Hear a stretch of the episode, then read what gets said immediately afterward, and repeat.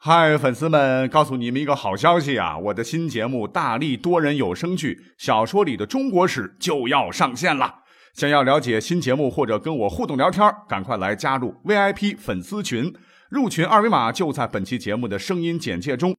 你也可以添加我的小号，拼音大历史加三零三 D A L I S H I 三零三，然后拉您入群，我在那儿等你。管他正史野史。这里只有大历史，大力讲的历史正在播出。奉天承运，皇帝诏曰：龙高酒我醉一醉，把葡萄美酒夜光杯。班次群臣品其味，金鼎烹羊记的天肉桂。胡骑酒肆灯花泪，以黄金宵尽一宿寐。青脑美人背，上丝竹罗衣舞纷飞。鱼玄机，还不速为朕献舞一曲？长安柳絮飞，箜篌响，路人醉。八方湖上有饮一杯来换一杯。水袖几针眉，凭金发华山水。大家好，呃，这首歌呢，一直是我特别喜欢的哈，因为词写的特别好，尤其是开头念白哈。奉天承运，皇帝诏曰，这八个字，我们是再熟悉不过了。那看过古装剧的我们，马上可能就会想到这个情节了，就是宫里边来的宣旨的大太监，趾高气扬的一把拂尘一甩，然后手捧皇绫，当众高喊一声“接旨”，啊，众人是立马扑通跪地，诚惶诚恐，高呼“万岁万岁万万岁”。然后是毕恭毕敬的听太监来宣读皇陵上的黑色毛笔字“奉天承运，皇帝诏曰”。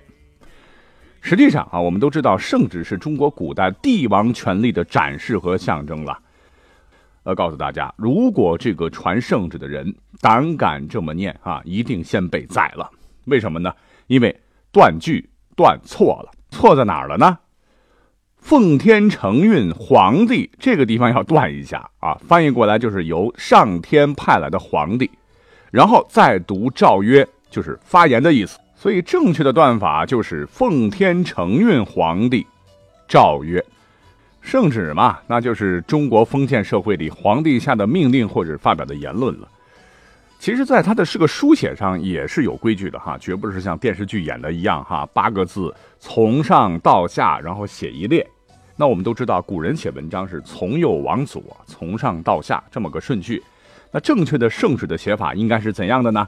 应该是从最右边的第一列，从上往下空两格，先只写一个“奉”字，然后呢，从右往左第二列顶格，从上到下写“天承运”，然后的然后是从右往左第三列，从上到下再写“皇帝”。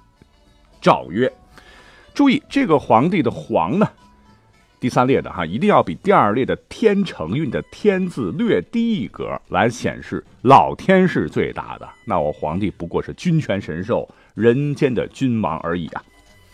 那这还没有完，还有一个知识点要搞清楚啊。如果真的像电视剧演的那样，那其实，在现实生活当中啊，不光是宣读圣旨的人会被咔嚓，连起草圣旨的人、制作圣旨的一干人也可能会被咔嚓咔，因为皇帝诏约的诏，其实是不能用在个人或者是家族身上的。呃，据考证吧，圣旨起源于商周时期，规制于秦汉，发展于唐宋，完备于明清。那历代圣旨的名称、用途和格式屡有变迁，但一定是有一定哈数的。比如说，周之前，帝王的命令叫做命，君臣之间的文书交流可以用作诏。秦统一以后呢，改命为制，改令为诏，从此制、诏、告、敕等就成为皇帝布告臣民的专用性文书了。那么这几个字在用途上有啥区别呢？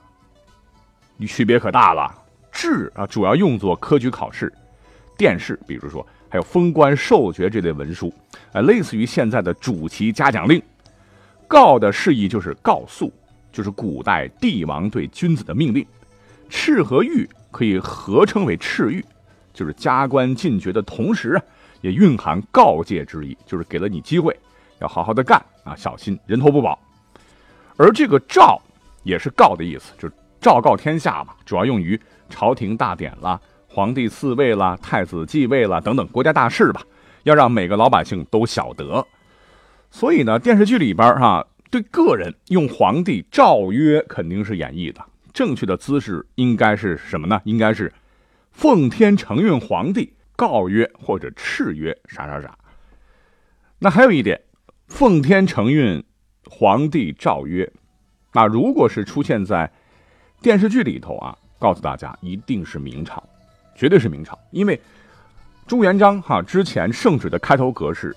可绝对不是这样。比如说魏晋南北朝的时候，圣旨开头语多用“应天顺时，受兹明命”八个字，以阐明天子的正统啊。唐代的圣旨开头一般都是“门下天下之本由”，这个门下就是门下省一个行政部门吧。因为圣旨一般都是由当时的门下省审核颁布的。宋代呢，也是延续了唐代的做法，圣旨的开头和唐代类似，都是门下。但是宋代呢，也有一些皇帝，你比方说宋朝的第三位皇帝宋真宗皇帝以后啊，也会使用一些“朕少英俊命”或者是“朕应昊天之眷命”来开头，用来表示自己伟大，就是替自个儿先美言一番。而在历朝历代当中啊，元代的圣旨的这个开头是比较奇特的哈，念出来你未必能明白什么意思。长生天齐地理，大福音护助理。皇帝圣旨，其实这是蒙古语啊，直接翻译过来的。里边的长生就是，呃，蒙古族的最高天神长生天嘛。如果是用汉语翻译过来，就是上天眷命，皇帝圣旨。而我们，呃，一直比较熟悉的奉天承运皇帝诏曰，那第一个使用的人在历史上就是明朝的太祖朱元璋。就是为了加强中央集权啊，为了强调皇帝受命于天，以昭示老朱家统治的合法性嘛。所以，如果明代之前的电影电视剧如果出现了这八个字打头的圣旨，那百分之百肯定是穿越了啊。其实不仅是穿越了，刚讲到了哈，圣旨，呃，给我们的印象好像都是黄色的丝绸缎子上哈，用毛笔写上黑色的字。其实电视剧里表现的也不是史实。因为历史上啊，圣旨的材料制作起来是十分考究的，一定是上好的蚕丝制作的灵景织品。圣旨上而且还有背景图案，多为祥云瑞鹤。那在圣旨的整个的两端呢，还有翻飞的银色巨龙作为皇家标志。那在历史上啊，圣旨的长度，那历代都是不一样的哈。那最长的圣旨是达到了五米。那根据保存下来的一些诰命或敕命，让我们现代人知道了哈，其实圣旨呢，不一定就是我们电视剧里演的那样，或我们印象当中的那样啊，就是黄色一种颜色。那其实还有别的颜色，哎，怎么讲呢？我们先说这个诰命，刚讲到了，就是以上告下是皇帝封官进爵，而且呢，这个诰命所使用的这个人群。这个受封赏的这个级别一定是非常高的哈，一定是一至五品官员，或者是世袭罔替之爵位的人。一般来讲吧，赏赐爵位的这种圣旨啊，啊，就是诰命吧，一般有红、蓝、黄、白、青五色相间的鳞锦制成的。换言之，就是圣旨的颜色是由五种颜色组成的啊，绝对不是单一的黄色，而且。呃，五种颜色也不一定都全都用上啊，有用三色的啊，有用五色的，反正就不同的组合吧。颜色越多呢，就代表皇帝给的爵位等级越高。而说到的敕命啊，也是圣旨的一种啊，那他的这个对象级别就低了啊，都是六品以下的。所以敕命加官进爵的同时啊，也蕴含着告诫之意，因为品级低嘛，所以颜色一般只有一种，那就是白色。但是有一点要说明的是，不管是诰命还是敕命，不论你用啥颜色，是几种颜色，就为了表明皇恩浩荡啊，圣旨当中必有一段黄色的丝缎，哎，这也可能就是后人误以为圣旨是全黄色的一大原因吧。再告诉大家哈，我们可以图片看一看，圣旨的两端呢也是必定有轴的，可以方便卷起来嘛。而且这个轴柄的材质也非常有讲究啊，在封建社会，这个等级制度非常森严呐，要按照官员品级不同严格区别。比方说，一品为玉轴，二品为黑犀牛角轴，现在黑犀牛都快灭绝了；三品为贴金轴，四品和五品为黑牛角轴。那么在圣旨的文字上，哈，我们看电视剧还是电影，都是写上去的啊，黑色的。其实清朝的乾隆之前是这样的啊，都是默写的。可是从乾隆开始呢，哎，他老人家为了显白吧，就改为了五色书写。哪五色？朱砂赤、孔雀蓝、胆石绿、松墨黑和赭石褐来分段搭配。也就是说，乾隆朝及之后的清朝皇帝们写的圣旨都是用五种颜色来搭配写的。那我们也知道啊，清朝时满人统治嘛，所以圣旨的书写呢都是用满汉双文书写的。那行文也特别有意思，汉文的这个行款是从右往左写，满文呢是从左到右，然后呢两种文字合于中间，然后再书写上日期，并盖上“至告之宝”或者是“敕命之宝”。别看好像搞得挺复杂的、花里胡哨的哈，其实这在一定程度上也是起到了一定的防伪作用啊。毕竟古代的时候没有水印、激光标识啥的，万一传个假圣旨，那可就糟了哈。呃，其实清朝这个圣旨吧，说实话是蛮有特色的，但是啊，历朝历代相比较啊，元朝的特点更加鲜明。怎么来讲呢？一个是元代的这个时间比较短暂啊，还有一个就是元代的皇帝特别喜欢用金牌令箭来发布命令啊，这比一般的朝代都要土豪。那既然圣旨是皇帝的旨意，所以给我们的第一个感觉就是圣旨应该是庄重而严肃的哈。其实告诉大家，实际上这个历史上的有些朝代对于圣旨的内容这个格式要求啊，并不是太严苛。啊，比方说啊，贫下中农出身的朱元璋，还是举他的例子啊。他小的时候给地主放过牛，为了不饿死，又当过四处托钵化缘的和尚，所以呢，从小大字不识几个啊。那当了皇帝之后呢，依然是用一些白话文口语来发布圣旨啊，现在听起来都比较搞。你比方说，他曾经发布一个圣旨啊，说一年呢有某群岛有倭寇来犯，地方官吏就问朱元璋咋办，朱元璋就直接说。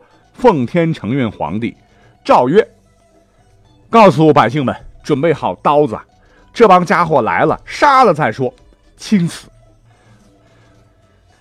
那既然说圣旨啊是这般重要，在历史上哈代表着君王嘛，那有一个问题，不知道您想过没有？就是说传达圣旨的哈，不管是宦官还是官员，还是接受圣旨的人，呃，可跟电视剧演的不一样哈，一个传旨，一个接旨就完了。而是都要面对一个非常非常严肃而重要的问题，就是圣旨的保护问题。我们先拿来宣读圣旨的人来讲啊，那么在古代，那么交通不便嘛啊，去宣读圣旨的人很多都是要去外地的，是四处奔波啊。如果一个马大哈不小心弄丢了，那一定会吃不了兜着走。你别说，这个历史上还真的发生过弄丢圣旨的这样一个事儿。根据宋代的这个正史了。《续资治通鉴长编》记载，在宋太宗朝，当时有个大太监叫做周延翘，做事儿很机灵啊，很得太宗赏识。可是这个小子他有点骄傲自满，不争气啊。有一次是宋太宗派他揣着圣旨啊，前往宋州这个地方，要代表太宗检查当地官员收购农民粮食的情况。他呢就没有经受住物质利益的巨大诱惑啊，理想信念缺失，道德水平滑坡。被阿谀奉承的地方官员，好吃好喝的给整腐败了，天天是花天酒地、饮酒作乐，还觉得不过瘾呐。呃，为了 一饱口福，还经常高级宾馆的不住，跑到城外专门找有特色的美味佳肴。反正每天就是外面是大吃大喝，喝的是酩酊大醉，反正公款消费呗。可是啊，他做梦都想不到啊，他闯大祸了，就是随身携带的圣旨啊，酒醉的时候。稀里糊涂的给弄丢了，这事直接让宋太宗大怒，直接就把这个人给砍了。同样的哈，接到圣旨的人呢，也必须要把圣旨当祖宗一样给供着啊，稍有差池，很有可能会导致牢狱之灾哟。你比方说，在《大明律历律》当中就说过啊，遗失制书、圣旨、符砚、印信、巡牌者，杖九十，徒两年半。若官文者杖七十，啊，你想，廷杖几十棍打下来，打不死，屁股也得开花，落下终身残疾。而根据清朝的时候的大清律例历律，也有类似的规定，就是说受封人如果是偶遇水灾、火灾等等不可抗力导致圣旨被损坏，那是情有可原的，还挺人性化。你可以向有关部门来奏请啊，吏部呢他给你补发。